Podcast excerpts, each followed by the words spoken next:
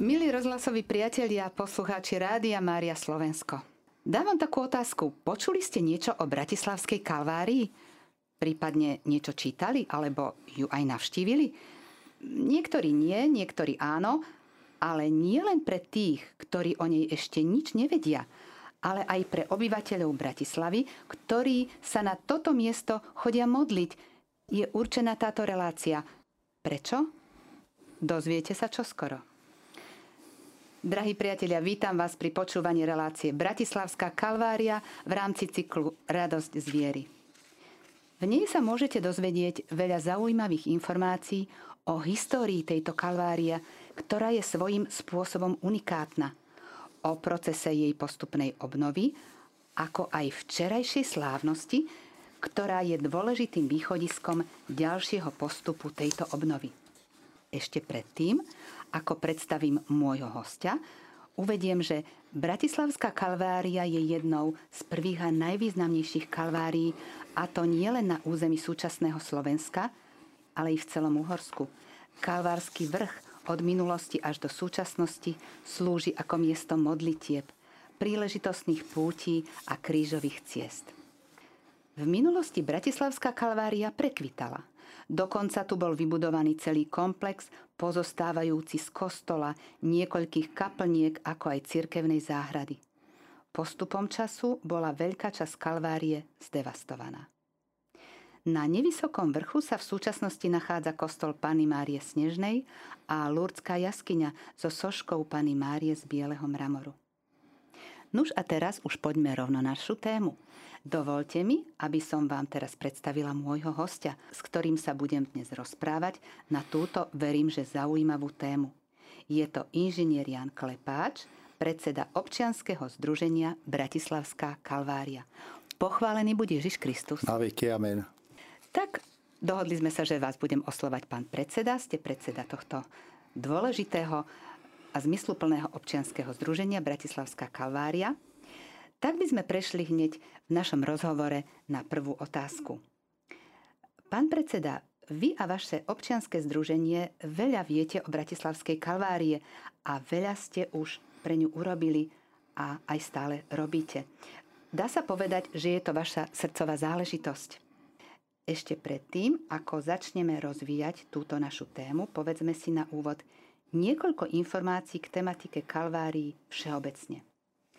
Môžeme vychádzať z faktu, že protireformácia, respektíve rekatolizácia, priniesla do strednej Európy nový, dovtedy neznámy fenomén. Bolo to budovanie kalvárií, miest pripomínajúcich vrch v Jeruzaleme, na ktorom zomrel Ježiš Kristus. Takže nech sa páči, môžeme si teraz povedať všeobecne k tým kalváriám? Ja by som vás vrátil ešte o pár storočí skôr, a to do hruba 11. storočia, pretože putovanie kresťanov do Svetej Zeme sa dialo bez prekážok až do roku 1073, keď Turci napadli Palestínu, prenasledovali kresťanov a zakázali im navštevovať posvetné miesta – Takže to bol prvý taký impuls, že kresťania, ktorí nemohli e, z Európy putovať do Palestíny, začali rozmýšľať e, o nejakej náhrade. Nakoniec v 14. storočí sa predsa dosiahlo, že kresťania už mohli začať navštevovať sveté miesta, lebo mohamedánsky Turci privolili k tomu, že tam môžu eh, aj dokonca posvetné budovy na jednotlivých miestach udržiavať a strážiť. V roku 1342 bola odovzdaná stráž hrobu pána posvetných miest v Jeruzaleme reholi svätého Františka ale za tých 300 rokov, čo tam pútnici chodili veľmi sporadicky alebo skoro vôbec, jednak si aj odvykli a jednak nie každý mal prostriedky na to, aby sa se mohol dopraviť. Takže hlavne františkáni videli, že kresťania pre rôzne príčiny nenavštevujú svetú zem tak početne, ako to bolo do toho 11. storočia. A tak prišli s myšlienkou, že spravia akúsi náhradu pre kresťanov, katolíkov a ako prvý, prvá, prvá etapa bolo, že františkáni do všetkých svojich chrámov umiestnili obrazy krížovej cesty. Požiadali Svetú stolicu, aby týmto krížovým cestám, ktoré boli zriadení vo františkánskych kostoloch, udelila tie isté odpustky, aké dosahujú putníci v Jeruzaleme pri každom zastavení. A skutočne pápež Inocent 11. vyhovel týmto ich, tejto žiadosti a v roku 1686 udelil e, všetky odpustky, ktoré získávali dovtedy len pri účasti na Jeruzalemskej krížovej ceste i všetkým františkánskym chrámom. Dokonca o necelých 100 rokov potom ďalší pápež umožnil františkánov, aby zriadovali krížové cesty aj v iných kostoloch. A tak sa potom vlastne dostávame až k dátumu, ktorý ste povedali vy, reformácia, protireformácia a snaha v rámci e, rekatolizácie Európy pritiahnuť čím väčší počet veriacich e, do chrámov aj teda e, pestovať ľudovú zbožnosť, tak vlastne toto bol druhý taký moment rozšírenia, rozšírenia krížovej cesty. Keďže dnešná nosná téma je Bratislavská kalvária, prejdime o tejto stručnej histórie Kalvárii všeobecne teraz konkrétne k jej histórii. Teda skúsme, aký bol motív, kedy bola budovaná, z čoho pozostávala. E, prípadne, kto sa staral o areál Kalvárie. Kalvária patrí medzi najstaršie v Strednej Európe. Sme možno skromní, keď hovoríme, že medzi najstaršie, pretože ono ťažko porovnávať murované e, kaplnky s nejakými e, len obrázkami v drevených rámikoch ale skutočne patrí Bratislavská kalvária medzi najstaršie už, svojou, eh, už svojim vekom vzniku, rokom vzniku 1694. Je teda podstatne staršia ako možno dneska známejšia bansko šťavnická kalvária. Bola založená na počest 11. výročia víťaznej bitky pod Viedňou. Presne pred týždňom 12. septembra sme si pripomenuli 339. výročie tejto slávnej bitky, v ktorej kresťanské, spojené kresťanské vojska pod vedením polského kráľa Jána III. Sobieského porazili tureckú armádu pod vedením Kara Mustafu, hoci oveľa početnejšiu. No a pred 339 rokmi na dnešnom kalvárskom kopci sa utáborili vojska e, maďarského šlachtica Imricha Tekeliho, Tekeli bol vodca jedného z proti Habsburských povstaní, bol spojencom Turkov a tak sa ponáhľal k Viedni, aby sa tiež zúčastnil tejto bitky. Bratislavu čiastočne vyraboval, nemohol však dobiť Bratislavský hrad, utáboril sa na dnešnom Kalvárskom kopci a zhruba v miestach, kde je dnes Golgota, tak tam stýčil osmanskú zástavu a podľa niektorých historikov aj kuruckú zástavu. No ako dopadla bitka vo Viede, samozrejme z histórie všetci viete.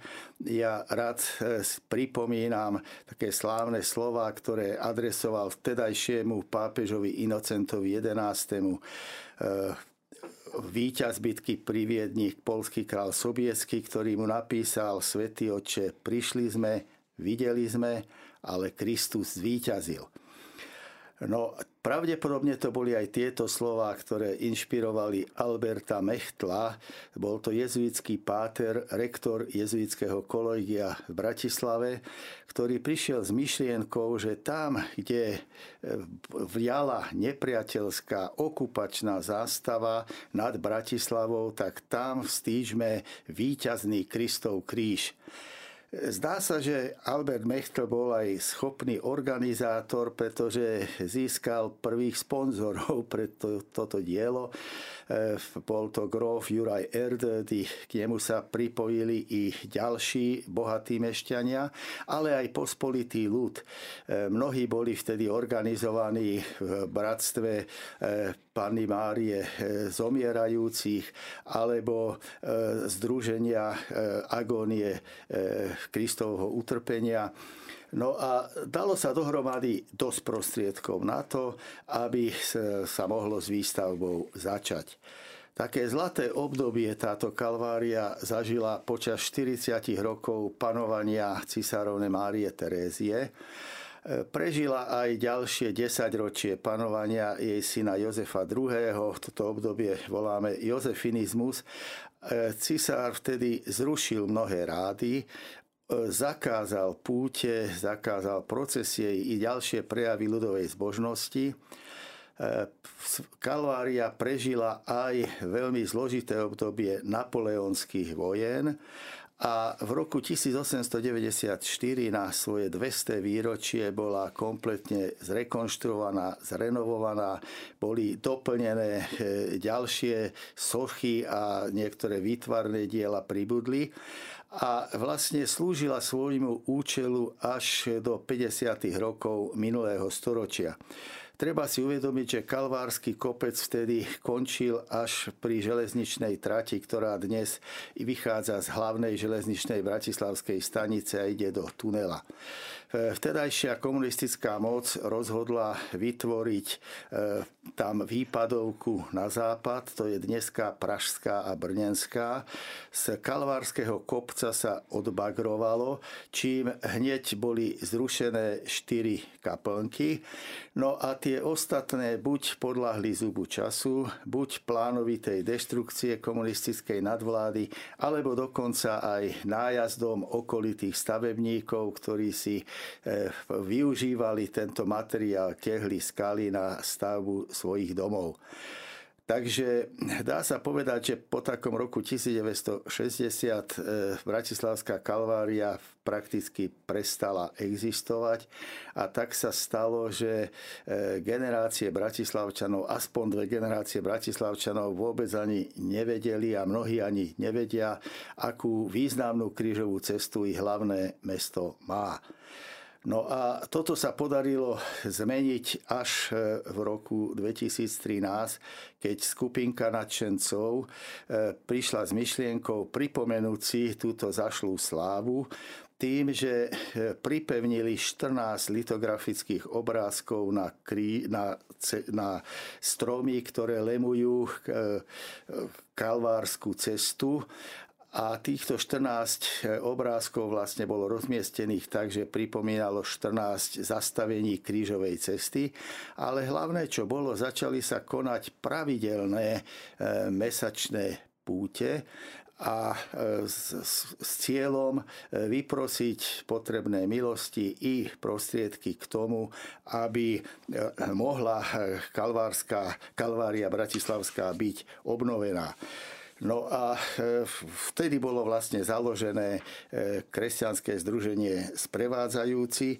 No a e, vlastne títo ľudia iniciatívne v roku 2017 vlastných prostriedkov a vlastnými silami aj obnovili čiastočne Golgotu No a predsa taký rozhodujúci rok bol rok 2019, kedy v auguste vzniklo občianske združenie sprevádzajúci, ktoré si kladlo za cieľ komplexne obnoviť Bratislavskú kalváriu a vrátiť teda Bratislave tento skvos, ktorý mala dlhé stáročia. Keď ste spomínali, že e, teraz je vyznačená e, tá súčasná krížová cesta tými e, tabulkami, viem, tí, ktorí tam chodíme, vieme, že je to na stromoch, sú tieto zastavenia, tie tabulky pripevnené a že to nezodpoveda vlastne tej pôvodnej trase, ako ste aj uviedli, krížovej cesty, ako bola v minulosti, ktorá bola teda zlikvidovaná aj tými situáciami, ktoré ste tiež tu spomínali. Môžeme stručne povedať ešte v tej tejto časti, v tomto bloku o tej histórii, že aké boli tie pôvodné zastavenia tej kalvárie? Čo je veľmi zaujímavé, tak táto kalvária pozostávala z dvoch takých úvodných zastavení. Absolútne Prvé zastavenie bolo eh, tam, kde bol kedysi hotel Dax, neskôr hotel Kriváň a dneska je tam veľká zástavka dopravného podniku. Eh, je to pod predsedníctvom Slovenskej akadémie v 1 Štefánikovej ulici tu bolo absolútne prvé zastavenie Kristus mladosti. E, keď sa postavil hotel Dax, staval sa veľmi šetrne. Do, do niky steny tohto hotela sa vložilo toto prvé zastavenie. No a pokračovalo sa potom smerom na e, Paluďajomu palácu v neskorším vinárskym závodom a vlastne takto sa to lemovalo pozdĺž e, Pražskej ulici dnesnej. Čiže e, okrem týchto dvoch ústredných alebo úvodných zastavení, potom nasledovalo sedem pašiových zastavení, e, takže nezodpovedalo to celkom dnešnej 14, 14, 14 člené alebo 14 zastavení majúcej krížovej cesty, ale v podstate e, bolo to smerované teda hlavne k, k týmto k pašiovým e, potrebám. E, cesta sa budovala samozrejme postupne, aj podľa e, možností finančných, aj podľa možností politicko-spoločenských.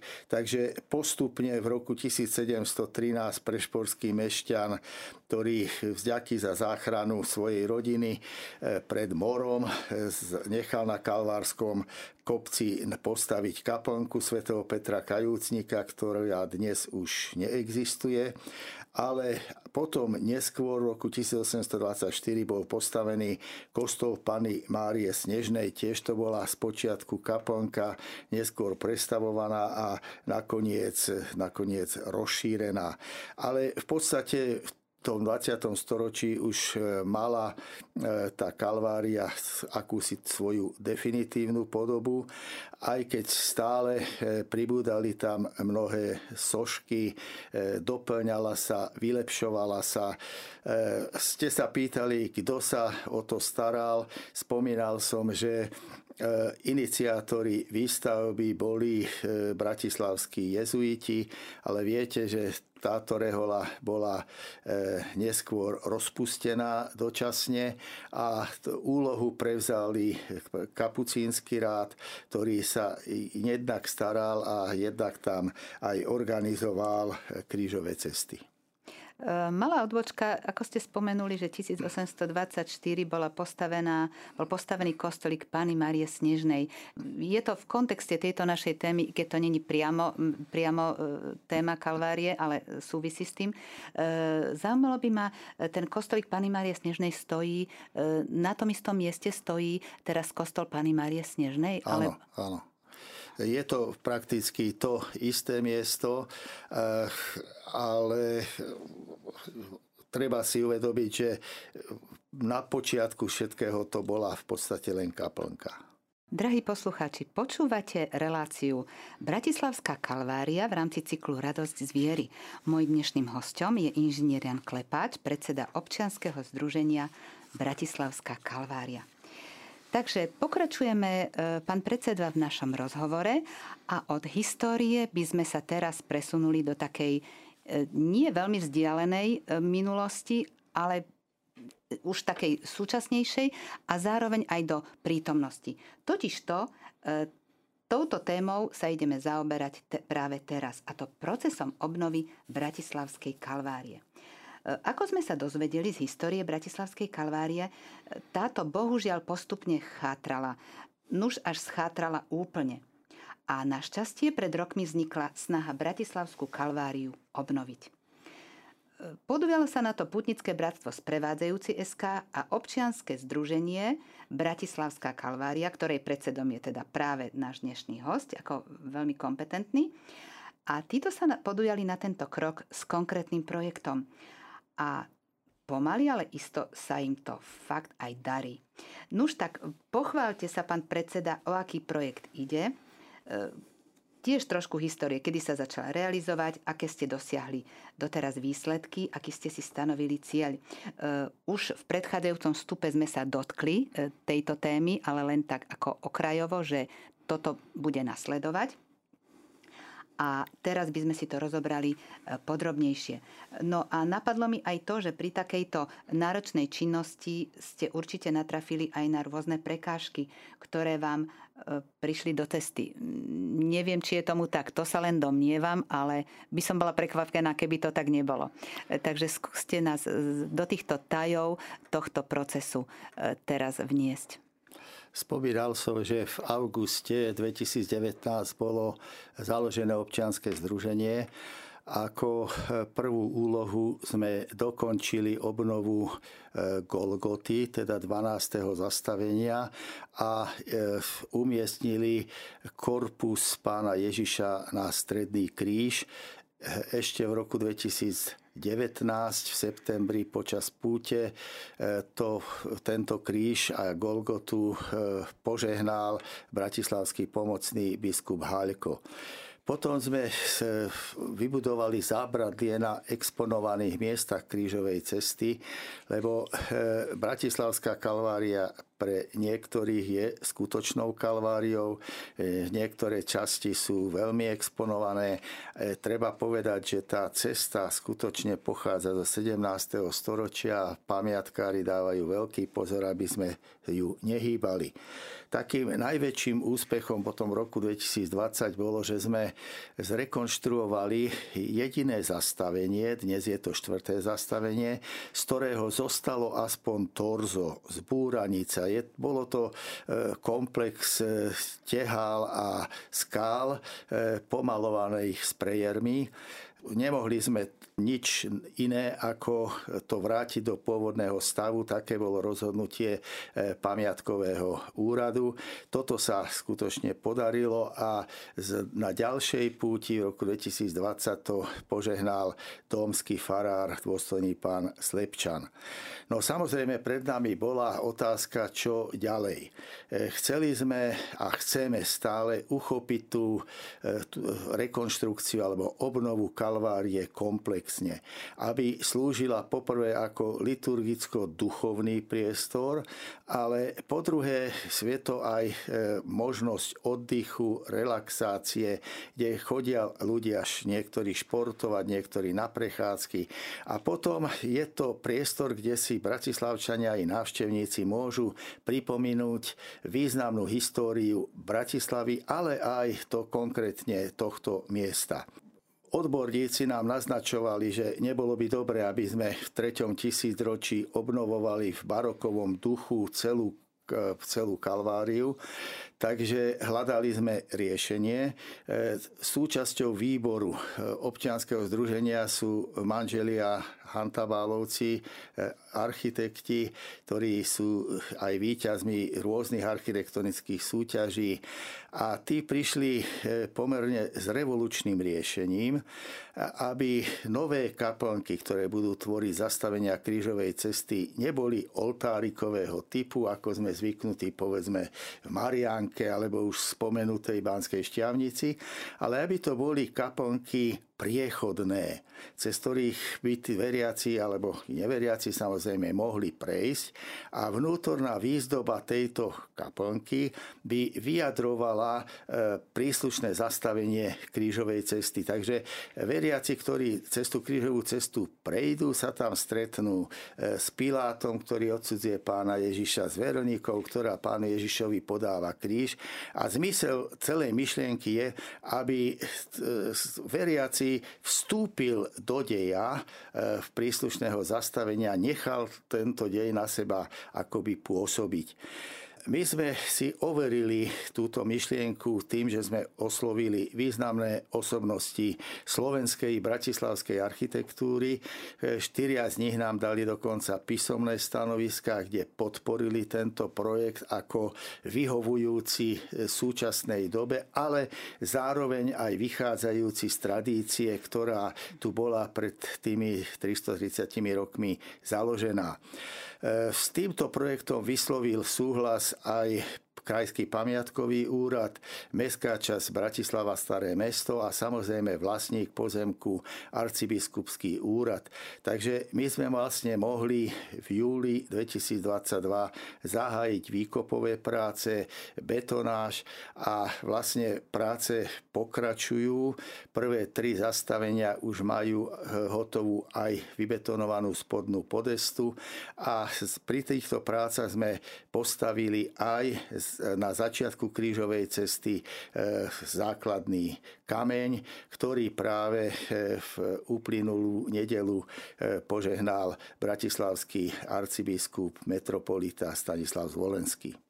Ja by som k tomuto uviedla, že návštevníci, ktorí chodia do tejto lokality a e, konkrétne aj do okolia tejto krížovej cesty, alebo teda aj ľudskej jaskyne, e, kostola, aj krížovej cesty, e, tak môžu sa informovať o týchto veciach, o ktorých sa teraz rozprávame, aj formou takých tabul. Občianske združenie takto informuje verejnosť o histórii, sú tam fotografie dobové tých kaplník, aké boli, aké by mali byť, aké sú v tom projekte veľa, veľa zaujímavých informácií sa tam človek dozvie a videla som častokrát, že sa tam ľudia pristavujú a zaujíma ich to. Čiže e, tá kalvária ožíva aj, aj e, týmto spôsobom sa dostáva do povedomia, že sa tam niečo deje. Niečo, čo bude pre ľudí pozitívne a bude pre nich prínosom. My aj v rámci občianského združenia sme zriadili také tri sekcie stavebná sekcia má na starosti všetky tie vybavovania, povolenie, ale zároveň i projekciu. Povedzme, Juraj Hantabal, jeden z architektov, je zároveň hlavný inžinier projektu, ale samozrejme okolo neho sú ďalší odborníci z tejto oblasti. Druhá sekcia je duchovná, to je sekcia, ktorá spoločne s kresťanským združením sprevádzajúci organizuje pravidelné krížové cesty, púte, procesie a stará sa o ten duchovný rozmer. No a tretia je tá, ktorej ste sa dotkli, víta informačno-historická a sami samozrejme my dneska mobilizujeme všetky sily a prostriedky na e, zvládnutie stavieb a obnovu jednotlivých zastavení, ale chceme, ako som za začiatku povedal, poňať ten projekt komplexne a nevyhnúť sa ani tým historickým súvislostiam a ich e, dosahu na obyvateľstvo. Každý, každý rok sme súčasťou bratislavských otvorených záhrad, kde práve naši ľudia dávajú informácie, e, organizujú aj prednášky pre záujemcov o tom, ako sa Bratislavská kalvária vyvíjala a o všetkom tom, čo dneska hovoríme spolu v rámci tejto relácie. Áno, čiže vlastne, ak si dobre pamätám, tak teraz v júni 2022 ste zahájili tie výkopové práce a plánujete ich ukončiť v apríli 2023. Už aj výstavbu, myslím, kaplniek. Áno. E, je to taká, taký náš ako cieľ, e, samozrejme ovplyvnený množstvom vecí. Dúfajme, že nás nezaskočí ďalšia pandémia koronavírusu, že teda e, zavládne po dlhých mesiacoch vojny aj pokoj v tejto časti Európy. Lebo, a samozrejme, že sa podarí aj získať finančné prostriedky, pretože bez našich sponzorov, ktorí veľmi štedro podporili i doterajšie práce, by sme sa až do tohto bodu nedostali. A teraz mi napadla v súvislosti s tými výkopovými prácami aj s tou realizáciou, s tou stavebnou časťou, e, taká praktická otázka pre ľudí, ktorí sa tam chodia modliť e, krížovú cestu. Bude nejako obmedzená premávka e, na trase tej, myslím premávka pešia samozrejme, Áno. aby posluchači, ktorí nepoznajú túto krížovú cestu, pochopili, že to je pešo cez les. Či bude nejak obmedzená premávka týchto modlitieb po krížovej ceste? V podstate väčšiu časť roka nie zastavenia, kde prebiehajú stavebné práce, sú ohradené pásmom, takže každý vidí, kde teda nemá vstupovať, pretože tie nové zastavenia, ktoré staviame, sú troška mimo hlavnej cesty pre peších. Samozrejme, obmedzeniu môže dôjsť pri doprave materiálu, pri prechode mechanizmov, ale e, tá bezpečnosť je e, našimi spolupracovníkmi zabezpečená, ľudia sú včas informovaní. E, teraz, pán predseda, prejdeme o takej, by som povedala, stavebno-technickej časti, ktorá bezprostredne súvisí e, s tou činnosťou, ktorú e, teda plánujete realizovať, k takej, by som povedala, na takú duchovnejšiu nôtu, slávnostnejšiu nôtu. Ako ste už aj vy uviedli, a ja to ešte posluchačom môžem zopakovať, 18.9.2022 bol na Bratislavskej kalvárii významný deň. Prečo? No, občianske združenie Bratislavská Kalvária a kresťanské združenie Sprevádzajúci e, aj s podporou Bratislavskej arcitiecézy a spolupráci s bratmi Dominikánmi, to je vlastne farnosť Bratislava Kalvária, zorganizovali slávnostnú procesiu a to pri príležitosti Sviatku povýšenia Svetého kríža a 328. výročia založenia Kalvárie v Bratislave. Bol zároveň požehnaný základný kameň, ako ste aj uviedli, pán predseda, novej krížovej cesty a požehnal ju monsignor Stanislav Zvolenský, bratislavský arcibiskup.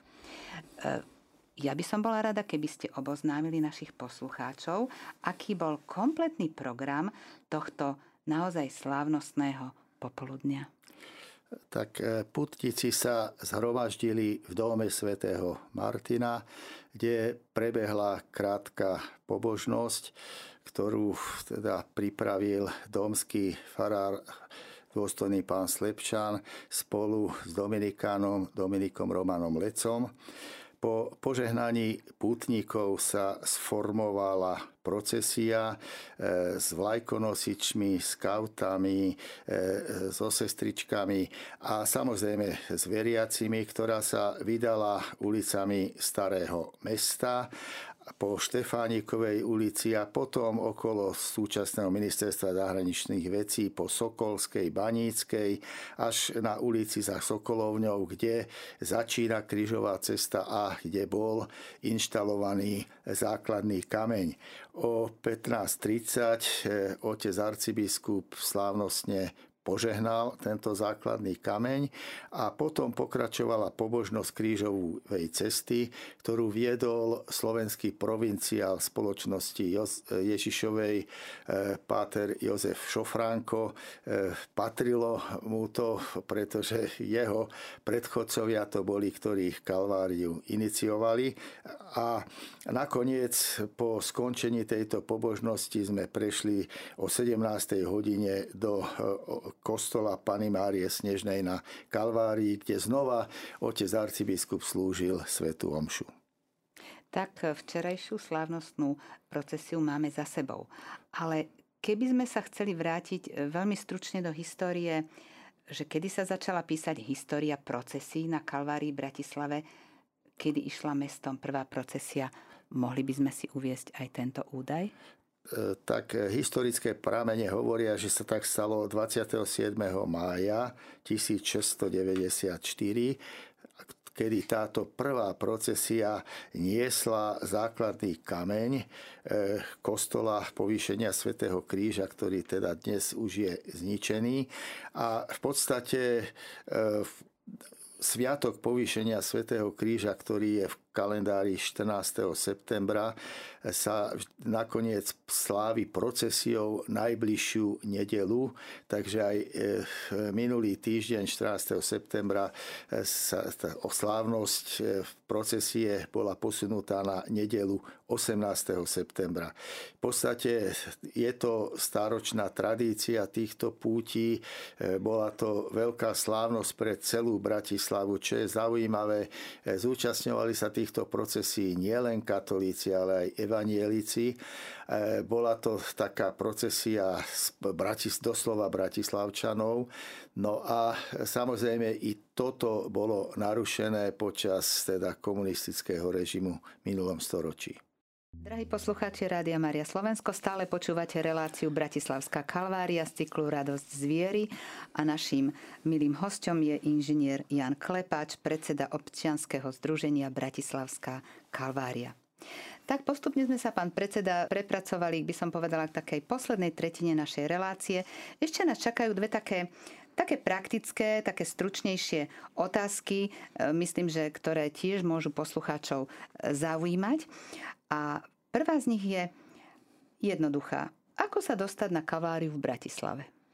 Tých možností je niekoľko. E, pokiaľ chcete ísť zo spodu, teda od Štefánikovej ulice alebo Šancovej ulice, tak dá sa ísť eh, okolo ministerstva zahraničných vecí po Sokolskej ulici, pokračovať Baníckou, až prídete na ulici za Sokolovňou a táto ulica končí roz, veľkým mohutným múrom nad Pražskou ulicou.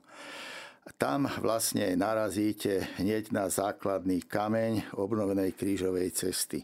Dá sa sem dostať priamo aj z Pražskej ulice, pretože v tom eh, mohutnom múri, eh, ktorá, ktorý delí Pražskú od Kalvárskeho vrchu, tak sú schody a je možné prísť i tadialto, alebo potom sa dá na Kalváriu prísť z vrchu, eh, tí, ktorí poznajú kostol Pany Márie Snežnej alebo Lurskú jaskyňu. V blízkosti je aj e, nunciatúra vatikánska.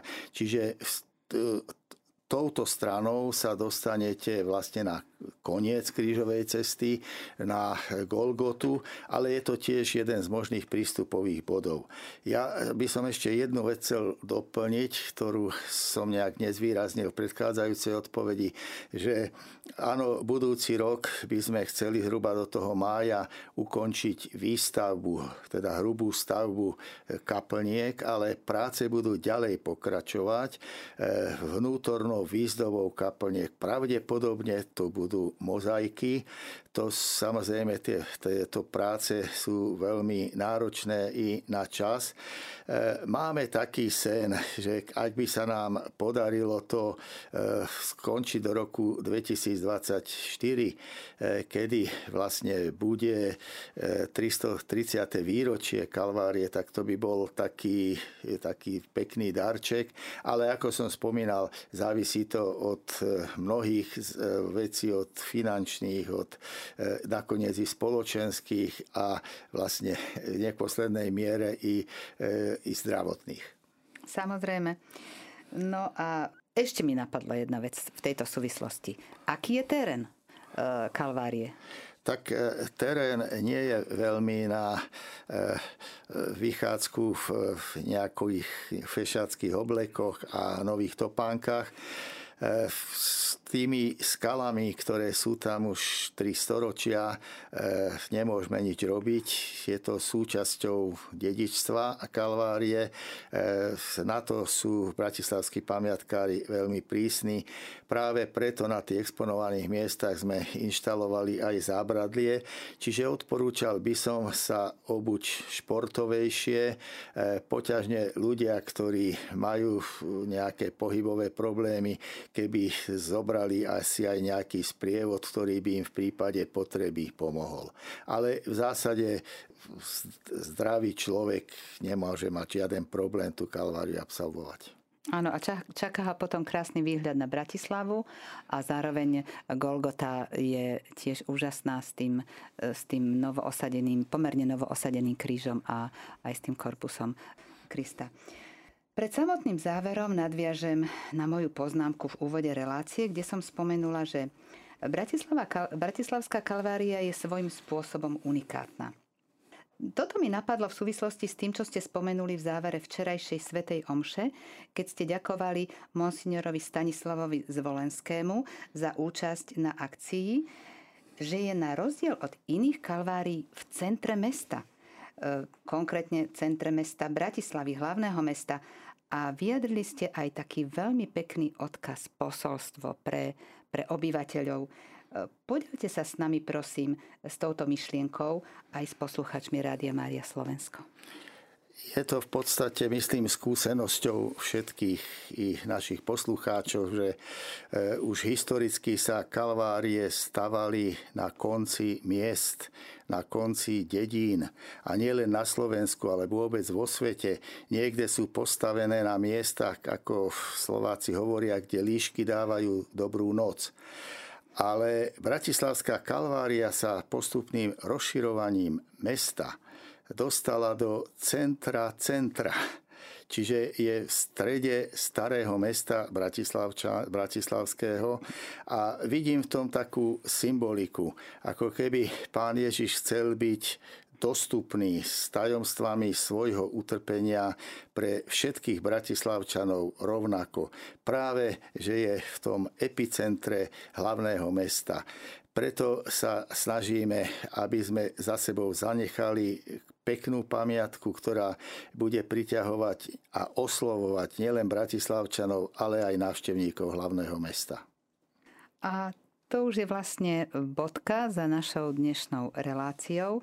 Milí poslucháči Rádia Mária Slovensko, veríme, že naša relácia bude pre vás inšpiráciou zoznámiť sa aj osobne s Bratislavskou kalváriou, tí, ktorí ste ju ešte nepoznali a bude inšpiráciou aj pre tých, ktorým je blízka, bude snať ešte bližšie, keďže ste sa mohli dozvedieť veľa zaujímavých a možno aj nových informácií. Ja môžem aj z vlastnej skúsenosti povedať, že je to malebné miesto Bratislavy, je to celý komplex, či kostol Pany Márie Snežnej, ľudská jaskyňa a samotná krížová cesta. Tam sa dá veľmi pookriať duchovne, je to premodlené miesto a je to naozaj veľký zážitok. Ľudia sa tam radi vracajú, najmä v časoch aj rôznych trápení, nielen radosti.